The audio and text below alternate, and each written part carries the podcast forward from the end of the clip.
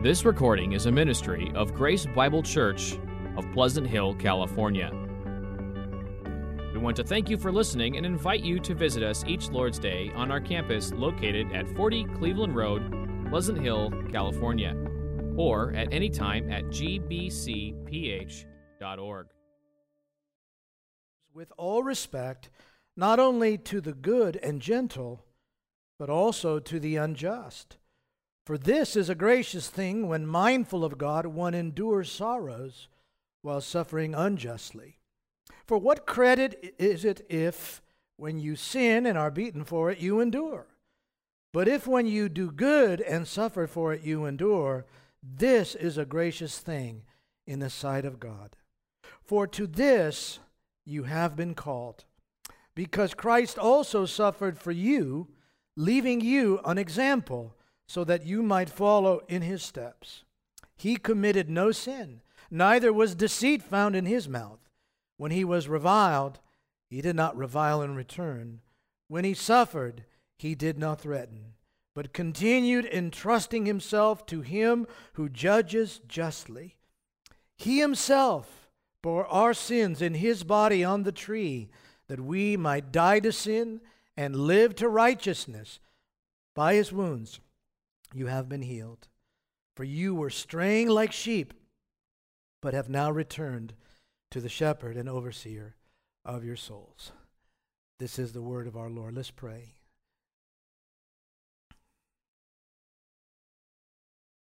Our Lord, our shepherd, our overseer, dear God, we pray in your mercy and grace that you would shepherd our hearts and minds now as we go through this passage and hear some difficult things to hear, Lord.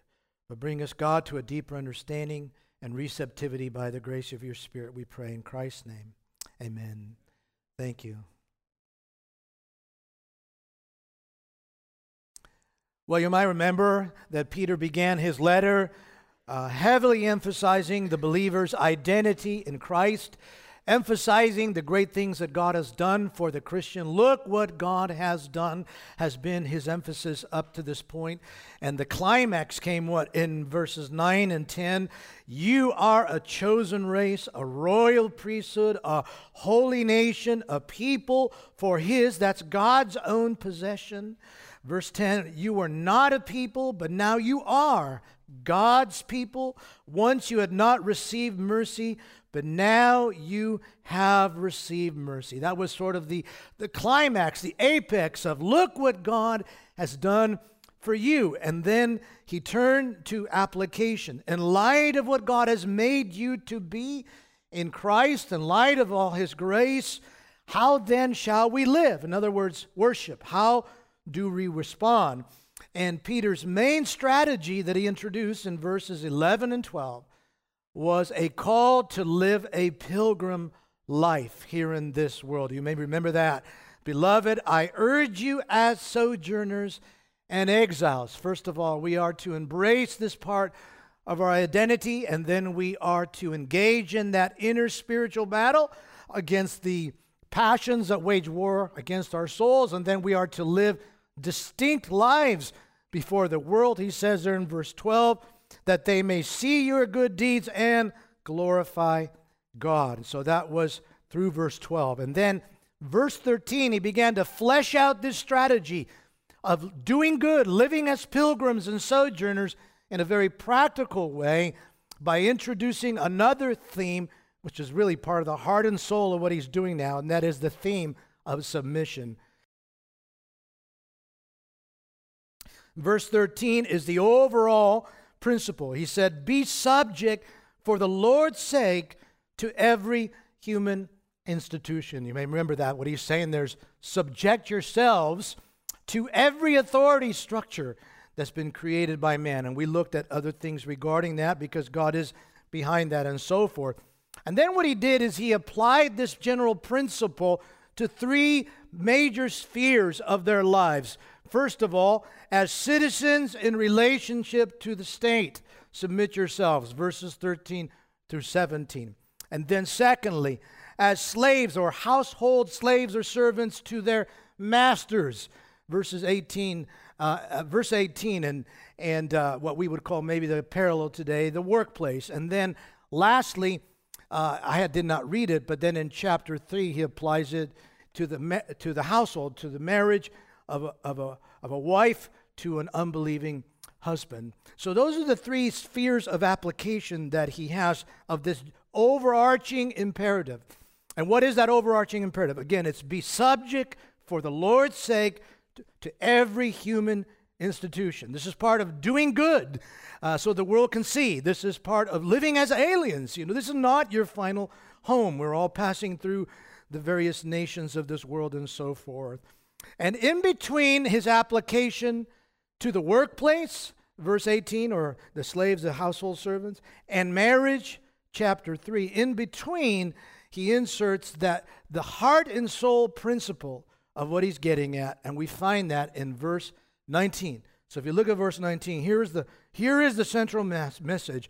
This is a gracious thing when mindful of God, one endures sorrows while suffering unjustly. That's the message. The main message is God calls believers to endure unjust suffering while doing good. God calls believers to endure unjust suffering while doing good. And should someone say, well, yeah, but he's talking to slaves here, and I'm not a slave, and or he's talking to uh, the wife of an unbelieving husband. I'm not even married, I'm single. He, he takes the same verbiage, the same vocabulary that he applies in those cases, and he applies it generally to all Christians. To all Christians. Those were just specific cases. And he does so in chapter 3. Uh, if, you, if you look there, you'll notice he says in verse 8, he brings the section to an end and says, Finally, all of you, note that, all of you. He says, What I'm writing, I'm applying to all of you. Have unity of mind, sympathy, brotherly love, a tender heart, and a humble mind. And here it is do not repay evil for evil or reviling for reviling. But on the contrary, bless, for to this you were called that you may receive a blessing. So it applies to all of you universally. Same with verse 14. Even if you, all of you, should suffer, any of you, for righteousness' sake, you will be blessed. Verse 17. It is better to suffer for doing good. He's talking about anyone, any Christian, if that should be God's will. And then the key verse, of course, that we've pointed out, chapter 4, verse 19. Let those who suffer according to God's will entrust their souls to a faithful Creator while doing good. So he's not talking strictly or only to uh, the, the, the workplace or slaves in their culture or to the wives of unbelieving husbands and so forth. This applies to all believers. Now, I know that some of you in this room have already had your sensibilities jolted. this has hit you hard already. Really? Endure suffering while being treated unjustly for doing good, endure, endure ill treatment? Yes. God's people are called, we're told here, to endure unjust suffering while doing good. We're called to what? Suffer well. Suffer as Christians. Suffer as those who have hope, to not return evil for evil. And, and he notes, he says, this is our calling. That's very important to underscore. To this you have been called, he says in verse 21. In chapter 3, verse 9, to this you have been called. This is part of our vocation, our calling in the Christian life. It's not the entire vocation of a Christian, to be sure. There's much more to our calling, our life, our vocation as Christians, but this is part of our calling as Christians. Essential to grasp that right away because you need to know and you need to understand that Christians do not suffer for no reason. we suffer in part when we suffer doing good because God has called us to this. To be a Christian, remember, means what? To be a little Christ.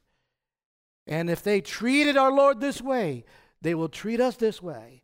And when the world hates you, said Jesus, know, first of all, that the world hated me. So this is our calling, beloved. And it, it doesn't make it maybe necess- necessarily immediately easier to hear it, but we need to get there. we need to learn and, and listen to the Lord. Let this sink into our hearts as part of the of being a Christian is being uh, like Christ and being treated like him. Paul uh, uh supports this in Philippians 1:29. Remember Paul writing from prison says in Philippians 1:29, it has been granted to you. It's been given to you. God's grace. It's been granted to you that for the sake of Christ you should not only believe, praise God, it's been granted to you to believe. That part we'd say, Thank you, Lord. Thank you for granting me faith. But he says, Not only believe in him, but also suffer for his sake, you see. That's part of the gift of God's grace and our salvation is, to, is what? It's to be so associated with Christ that we are treated like Christ. That is God's gift to you, you see. Blessed are you when you are persecuted for righteousness' sake. Yeah. For to you belongs the kingdom of heaven. And so this is indeed a calling, and it's essential to remember that. We don't suffer for no reason. We suffer because we belong to Him. It's part of our calling. And so, what I want to do with our time this morning is just focus right there on this one main point I just want to understand that. I want, to, I want this to sink in. Verse 19 God's people are called to endure unjust suffering while doing good. I want to talk about that rather than take a bunch of time on talking about or explaining first century slavery and all that. And I just want to talk right now about this central theme. And why? Why do I want to do that? Because more and more, beloved, more and more this is essential to grasp because more and more, when you do good, you will suffer. More and more in the climate of our culture and society, when you do good, you will be insulted, you will be ostracized, you will be penalized, you will be marginalized, you will lose your livelihood, as some have already, you will be persecuted. So it's essential to understand this principle. Verse 19 God's people are called to endure unjust suffering while doing good. But it's also essential, I think, to understand because more and more I also find some Christians who uh, think the exact opposite. They do not see this virtue as being of, of belonging to Christ. In fact, they're already locked and loaded. They're ready to return evil for evil. Just give them the chance. They're ready to return hate for hate. They're ready to make someone else pay for the way they're being treated. And they don't see yet the light of this calling, this virtue of being like Christ and reflecting Christ to the world. And lastly, another reason to emphasize this this morning and, and understand it clearly is there are still some Christian circles that teach, believe it or not, if you do right, all will go right. No, it doesn't work that way. Just look at the Lord. So I want to focus on verse 19 in its context, staying closely tied to First Peter in a, in a few passages from Paul. And I just want to ask two questions of it this morning. How do we suffer well? And why should we suffer well? Motivation. But first of all, how do we suffer well? Well, first of all, we know, beloved, how do we suffer well? We know that all Christian behavior is the result of the ministry of the Holy Spirit, the presence of God in our own hearts. In other words, ultimately, how do we do anything in following Christ? The answer ultimately comes from the grace of God's Spirit who indwells us. Like Paul says in Galatians 5, you know, walk by the Spirit and you will not carry out or fulfill the deeds of the flesh. We know that, we understand that, but the Spirit doesn't cast some magical spell on us. The Spirit uses means. And so, the question we're asking now is how is it that the Spirit, by what means would He help me to live like this? to not return evil for evil, to not be consumed with rage and anger and be, and be a vengeful person. I need this just as much as any of you. How do I patiently endure what I really don't deserve, an injustice, and keep doing good? Keep doing good? Well, in part, in part, the answer to that in this context is from that little phrase in the middle of verse 19 when mindful of God.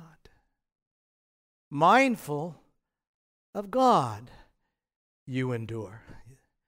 Mindful of God. That's part of what Peter wants us to, to understand here. In other words, this kind of supernatural living, this supernatural response to, to injustice, uh, begins with the thought life, like so much of the Christian life, right? Right actions, we've said, flows from right thinking. We have the mind of Christ. We are to be being renewed in our mind uh, by the Holy Spirit, by the Word of God. But what does this mean when mindful of God? What exactly might Peter be getting at? Well, the term mindful is interesting. It has two basic meanings. One of them is conscience, meaning my conscience, right? And the other one is consciousness, awareness.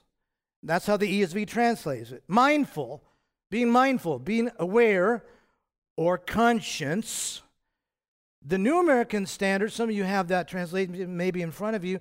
The New American uh, tr- uh, Standard renders it that way. It says, for the sake of conscience, right, before God.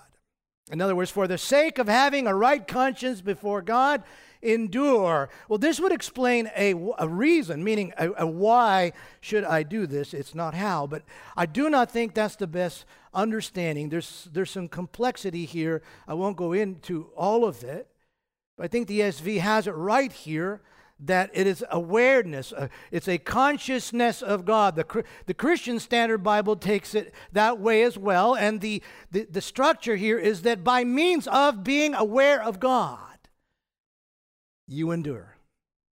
In other words, by thinking of God in the middle of that unjust situation, being conscious, of, aware of Him, you endure unjust suffering.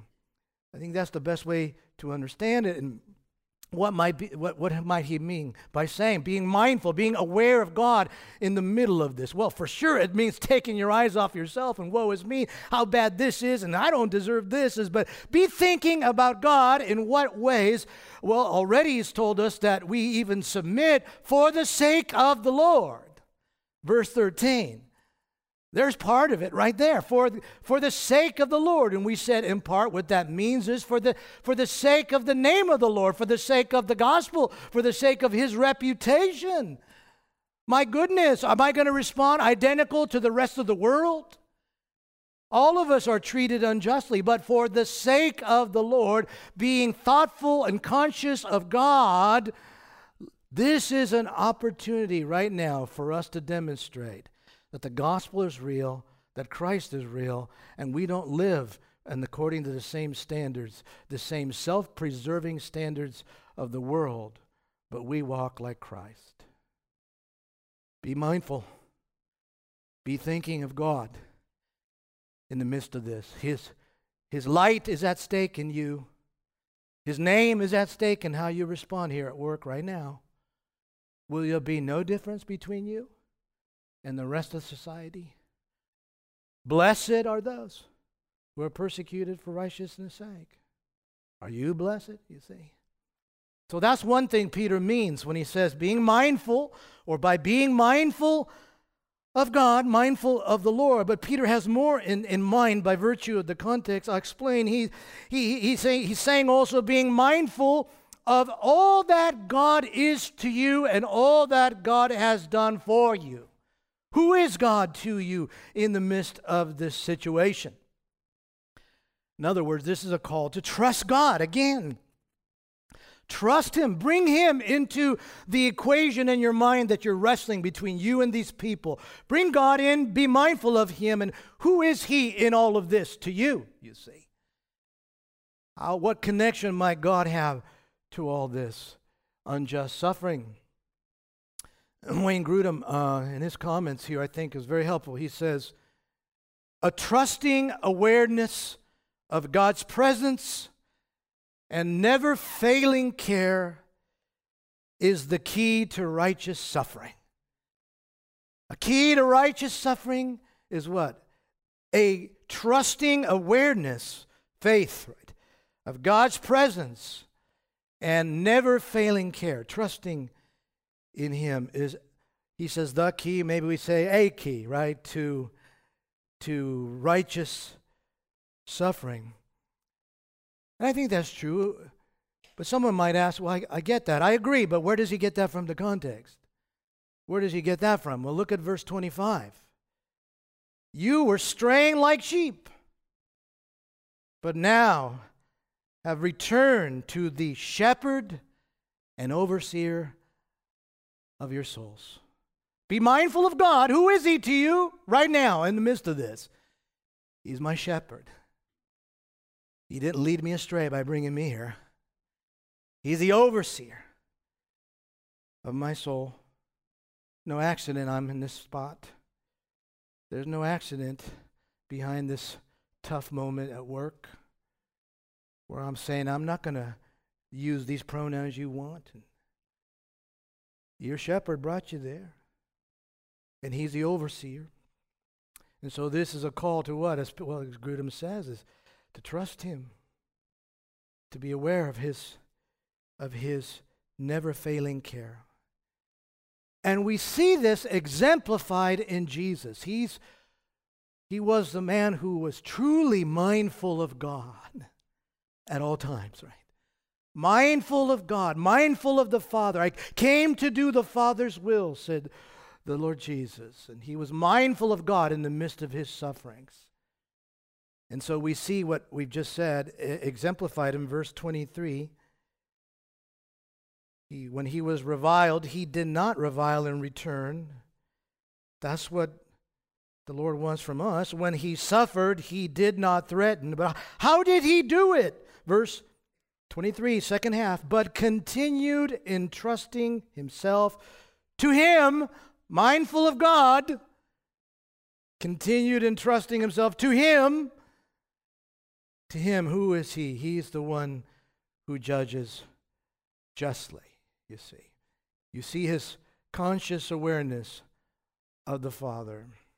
And again, at moments like these and texts like this, we're often inclined to, to immediately click the switch to, well, he did what he did because he's the Son of God. I mean, that's kind of a tough example for me, right? He, he, we, we think of his deity, but don't forget, for him to be your substitute, for him to fulfill all righteousness, human being for human beings, he needed to endure what we are called to endure without reliance upon his deity. And so, uh, Philippians 2, he set aside that independent use of his deity and to surrender himself to suffering, even suffering on the cross, says Paul, death on a cross. So, how did he endure it? the same way you and I are called to endure it. How?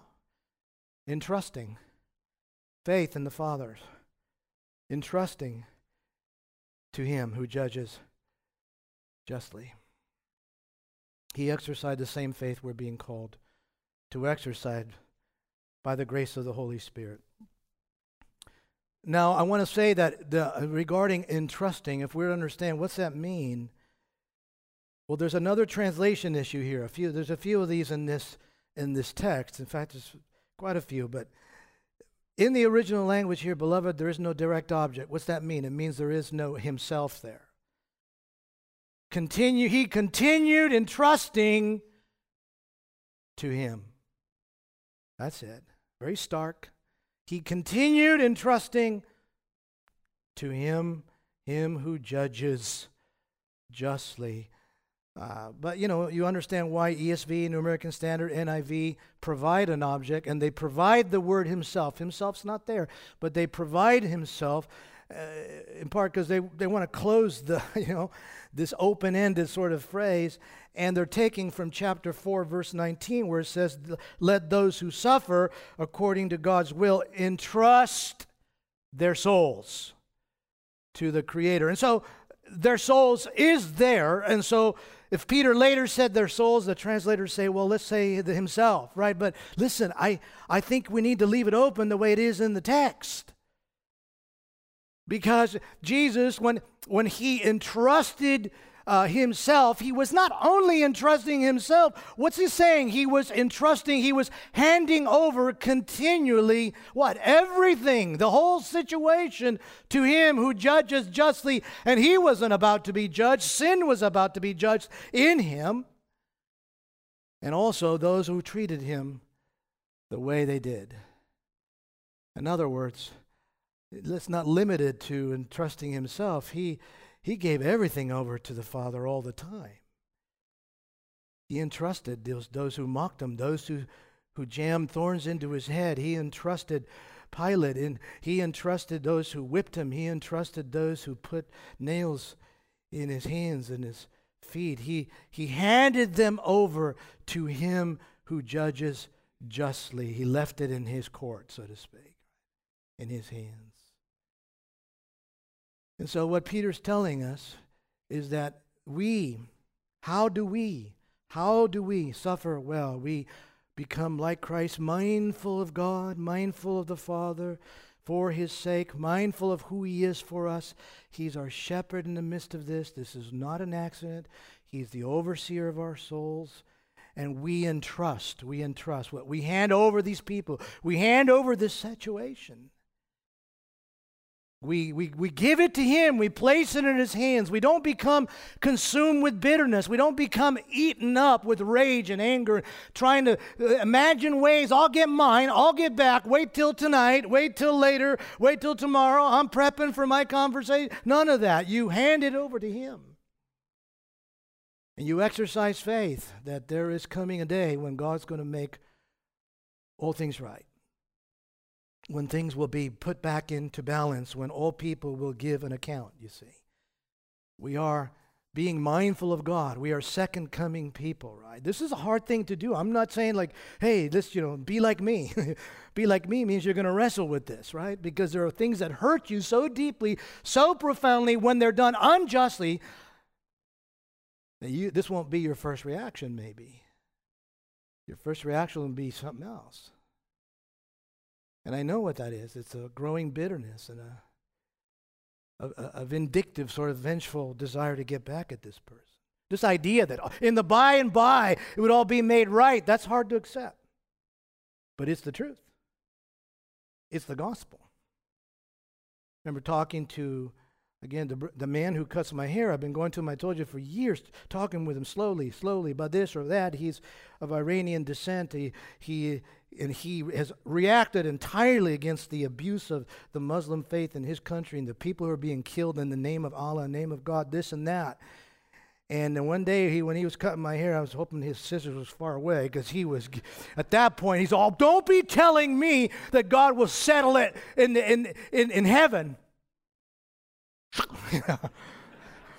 That's what I was afraid of, but no, he, but you can see what I'm getting at is he was round up. You know what I mean? He was round up like we get. But listen, he does not have the Spirit in him. But you and I do. And we understand what the scripture says. Paul reinforces it for your conscience this morning. Listen what Paul says in response to the gospel in Romans chapter 12. Paul says this in verse 19 Beloved, never, never avenge yourselves, but leave it to the wrath of God. That's quite a statement. Wrath. For it is written, Vengeance is mine, I will repay, says the Lord. And he repays with wrath the kind of thing you could never conjure up. And you say, well, what am I to do then? Well, he says, verse 20, to the contrary, to the contrary. If your enemy's hungry, feed him. Imagine that. if he's thirsty, give him something to drink. For by so doing, you will heap burning coals on his head. This will burn through his conscience. The worse I treat this guy, the better he treats me. And you heap those burning coals on his head. This is in part of what uh, Paul means in, in Philippians when, when writing to them. He says, uh, do not be frightened in anything, Philippians 1.28, by your opponents This is a clear sign to them of their destruction, but of your salvation. It just reminds them that there, that there is a, a goodness that is real and a justice that is coming. You heap burning coals on their head. And then he says, as Paul's back to Paul, his closing statement is, Do not be overcome by evil, but overcome evil with good. Do not be overcome with bitterness, with anger, with revenge, with hatred, with spite. Don't be overcome with evil or by evil, but you overcome evil with good. And be like your heavenly Father, right? And so the grace to suffer like this, man. This, the grace to suffer like this, how do we do it? It comes from the Lord. We know that. But here's in part be mindful of God. Be mindful of God. Now, the motivation, let's get to motivation. Why suffer well like this? Why go through that? Does Peter give us any motivation here in 1 Peter chapter 2? And yes, I will say he gives us uh, three motivating statements, I think. Uh, the first one is that God is a rewarder, and I'll explain that. And the second one is that Christ's sufferings are our example, they are a model for us, and we're supposed to be motivated by that and copy him. And, and then lastly, that Christ's sufferings bring new life. In other words, they're not just a model or example, they, they achieve something, they're redemptive. Uh, they make dead people come alive.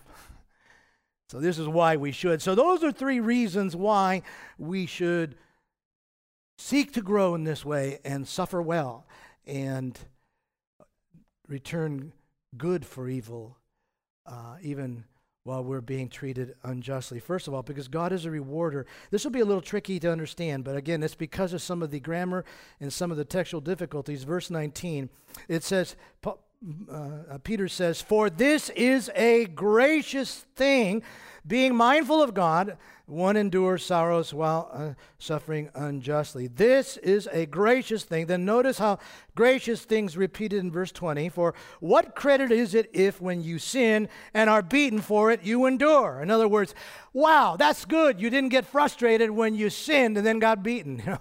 that's nothing. What about when you don't sin and you're beaten?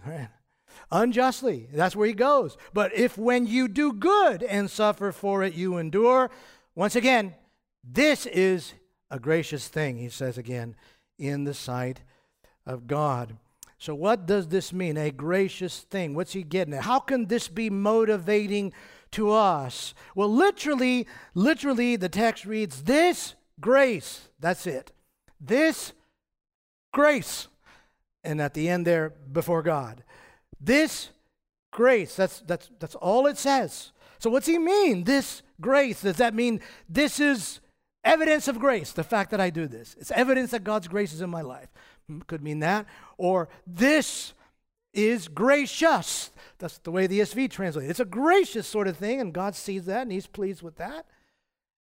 But I think it's not that. There's more to that here.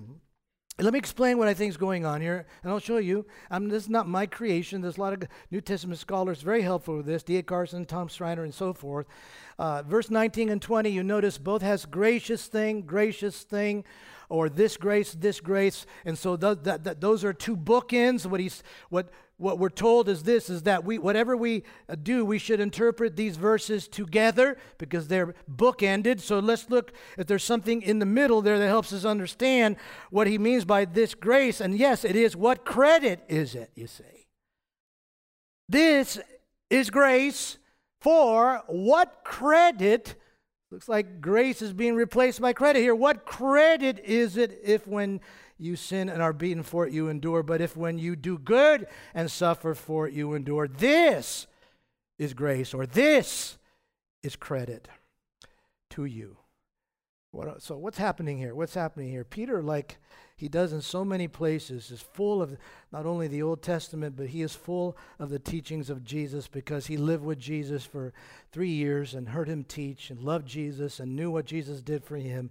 And so he is drawing upon an event that is, is the, that is recorded in Luke chapter 6, this teaching of Jesus. If you want to turn there, you can, because there's a few things I would point out there. Luke chapter 6, the context there of his teaching of loving your enemies, which is exactly what Peter's getting at, right? Luke chapter 6, verse 32. This is Luke's recording of this event and Jesus' teaching.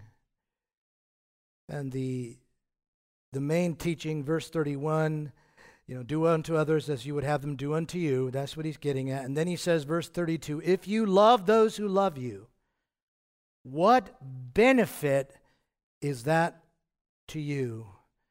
Guess what that word benefit is? Grace. What charis? what grace is that to you? For even sinners love those who love them. Well, this, this is what Peter's saying, is it? And if you do good, there's the doing good. If you do good to those who do good to you, what benefit, what grace, again, same word, what grace is that to you? For even sinners do the same. And if you lend to those from whom you expect to receive, what credit is that to you? And this is the third time now, it's still the same word, grace. So, grace here is benefit, grace here is credit. There are different ways of understanding, and this is the same kind of context. For even sinners lend to sinners to get back the same amount. But love your enemies and do good, there's the doing good, and lend expecting nothing in return. And your reward. Now he's bringing it to a heading. What grace, what benefit, what credit to you will live this way, and there will be a what? Reward, a credit, a grace to you. And so these ideas are all tied together, they're forward looking. Yes, your reward will be great, and you will be sons of the Most High, for he is kind to the ungrateful and the evil. Be merciful, even as your Father is merciful. So, why suffer well? Why suffer and endure unjust suffering while doing good? Because God is a rewarder. Blessed are those who are persecuted for righteousness' sake, right? Theirs is the kingdom of heaven. There is a grace to you, a benefit to you, a credit to you, a reward to you, which is what? Blessing. You will be blessed, he says in Luke. And then Peter picks up again this idea of blessing in chapter 3 when he brings this section, what he's talking about, to a transition. Do not, verse 9, repay evil for evil or reviling for reviling, but on the contrary, Boys, Luke 6, bless for, for this you were called, that you may obtain a blessing, that you may obtain a grace, a credit, God's favor towards you. So why? Why? Why return good for evil? Because God is a rewarder of those who suffer like his son for being associated with his son. Why? Also because Christ's sufferings are the model for us. They are the model for our lives. In verse 21, for to this you have been called. This is a causal statement, you see. Uh, he's explaining why, why endure? Why endure unjust suffering?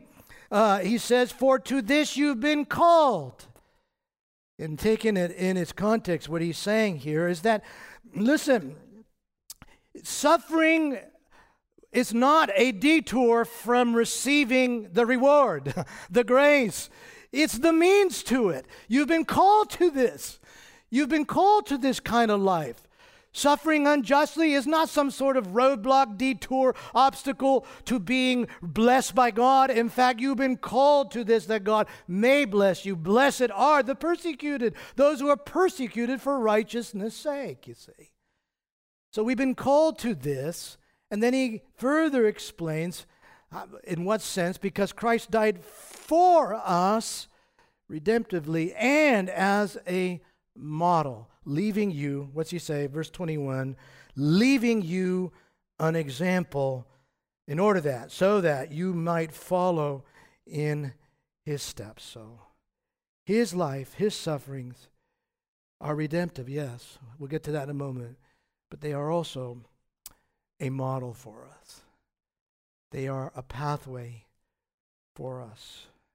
The word there, it's very interesting. The, the word there for um, example refers to refers to a writing that was in writing books for children.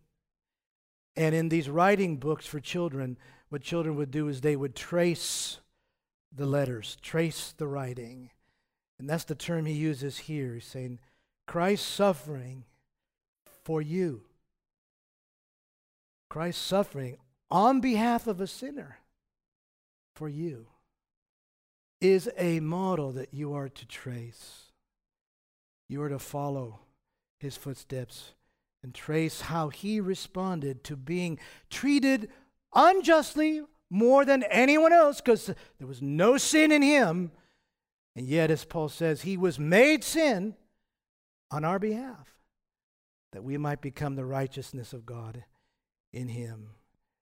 And so his, his surrendering himself to unjust treatment, uh, being mindful of God, he says that's something for you to trace and follow in his footsteps. Um, this is, beloved, part of what it means to be a Christian. It's been granted to you to believe. Praise God. But before the crown comes what? The cross. Pick up your cross daily and follow him. And that will mean at times, in certain settings, that you will suffer unjustly, unfairly. You'll be treated the way you are just because you love Jesus, just because you love Christ. And his example to us is not only to entrust the situation, but to return good for evil. And when did Jesus do that? On the cross, when he looked down at these people and said, Father, forgive them. They do not know what they do, they don't realize who they're crucifying.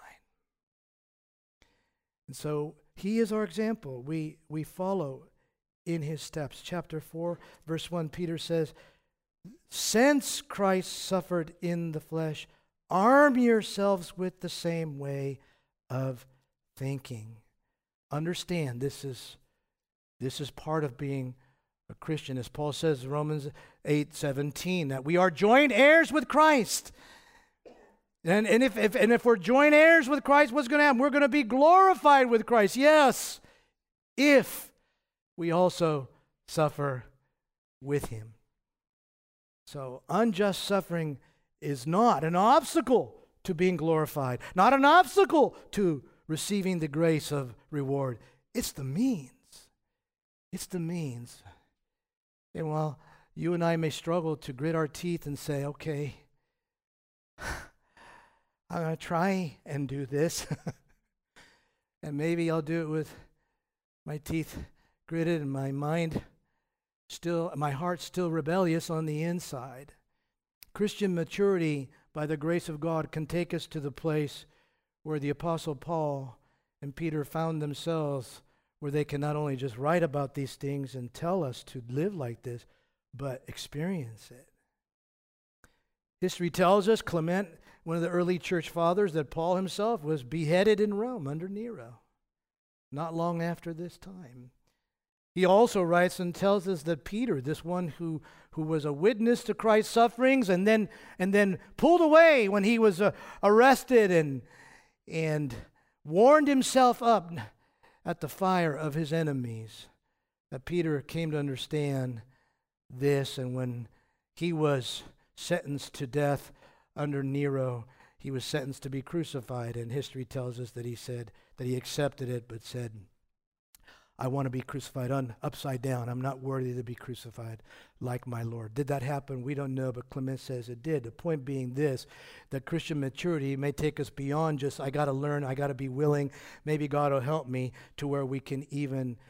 We can even welcome it. And in Paul's case, listen to this seek it, desire it. He desired this. Why? Because it was Christ likeness. And knowing Christ sometimes involves what? Being treated like Him unjustly to understand what He went through for you.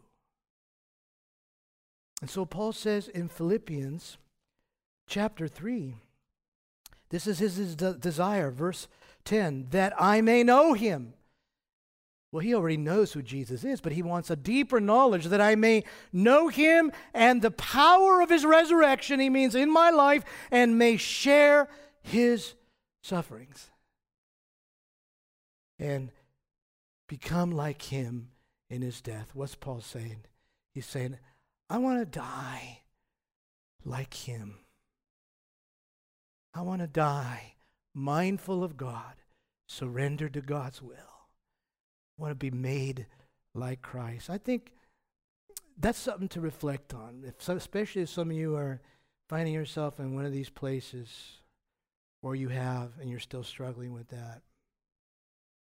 a few times in my life, uh, in particular as a Christian, being thrown under the bus by a Christian, by somebody who says they were Christian, drove me, drove me. I didn't I didn't instantly react this way, but drove me to my knees and to Romans 12 and to passages like this.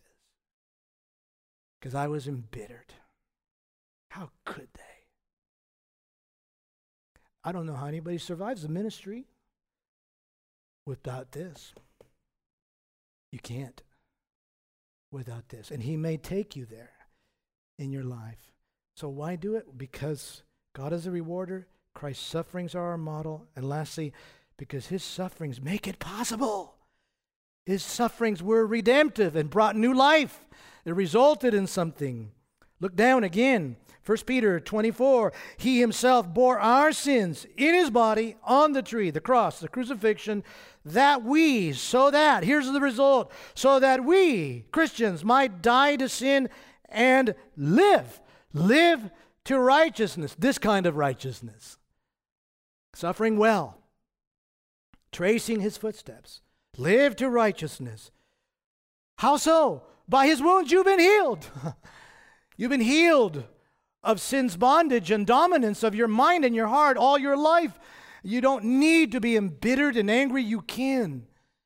You can, by God's grace, begin to be alive to God, aware of Him, and return good for evil, overcome evil with good. And you hear him here. He's drawing heavily from Isaiah 53, the, uh, the servant song of Isaiah. It's not like Peter's quoting him verbatim, but he's so filled and rich in his heart with Isaiah 53. Imagine what he saw in Christ's life, that he is drawing heavily from the writings there of Isaiah. Listen to Isaiah. I don't need to turn there. Surely he has borne our griefs, carried our sorrows, right? He was wounded for our transgressions, crushed for our iniquities.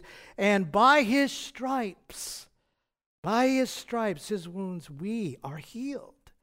We are healed. All we like sheep have gone astray. Each of us turned to his own way, but the Lord has caused the iniquity of us all to fall on him. He was oppressed and he was afflicted, yet he did not open his mouth. He did not revile.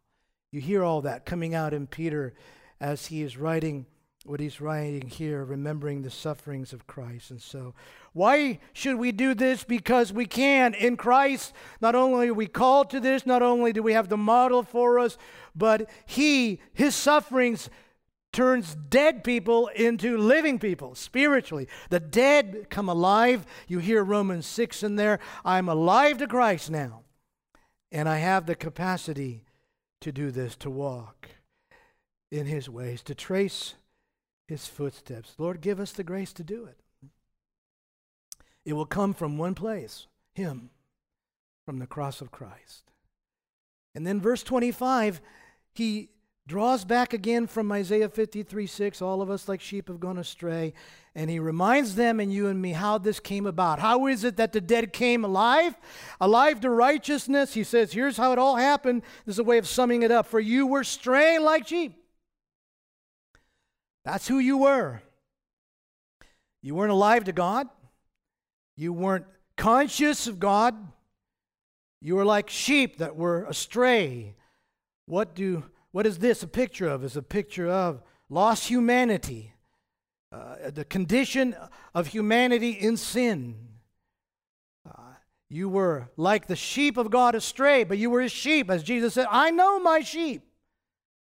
He will bring them into the fold, but you were like a strange sheep. What happens to wandering sheep in dangerous places? Well, that first of all, sheep are dull, and they'll walk right into the right into the fire.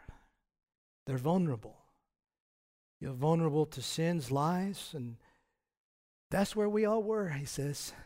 But he made you alive to righteousness. How? Because you were straying, but now, you see, you have now returned. That verb there, turn means to decisively make a turn. To whom? To the one who is the shepherd and the overseer of your soul. He is aware of everything. He brought you here. Uh, he, shepherd, good shepherd, lay down his life for you, knows his sheep. No one can take eternal life from him, right? He guides, he directs, he provides. Overseer, overseer of your soul. Episkopos, an interesting word, sometimes translated bishop, the overseers who are the elders and so, and so forth. But here he's the episkopos of our souls. And that, that, that compound word, the second half of it, skopos, skopos, is from which we derive the English word scope, microscope, telescope, something we use to blow things up and see them more clearly. And the addition of that little preposition, epi, means intensifies it. He is the, he is the super seer. God sees all. And the episkopos sometimes referred in the ancient world to a man who would go to the top of a mountain and oversee and see the whole troops, all the troops. Are they prepared, prepared for battle? Are they ready? You see. The episkopos, and he is the superseer of the condition of your soul and your struggles and what's happening in your, in your life. You need to trust that. You need to believe him. And so, both of these together, the shepherd, the episkopos of our souls, is meant to encourage us that uh, while we suffer unjustly, we have one who is caring for our souls, guiding, providing, protecting. And because of his sufferings on our behalf, we need not be embittered. We need not be overcome by sin like we were our whole lives before we met him. We need not be vengeful that we can, by the grace of God, overcome evil with good. And beloved, you're going to all need to do more of that. Let's pray. Our Lord, our Lord, it's hard to hear these words, and I tell you, it's my own struggle to come to you, Lord, and ask for the grace to see beyond circumstances and be mindful of you, mindful of your shepherding care, your, your oversight, that you know and see all things and will bring about a balance. Help us, God, to, particularly those of us who are in a spot right now where we are being treated unjustly, unfairly, to see this, Lord.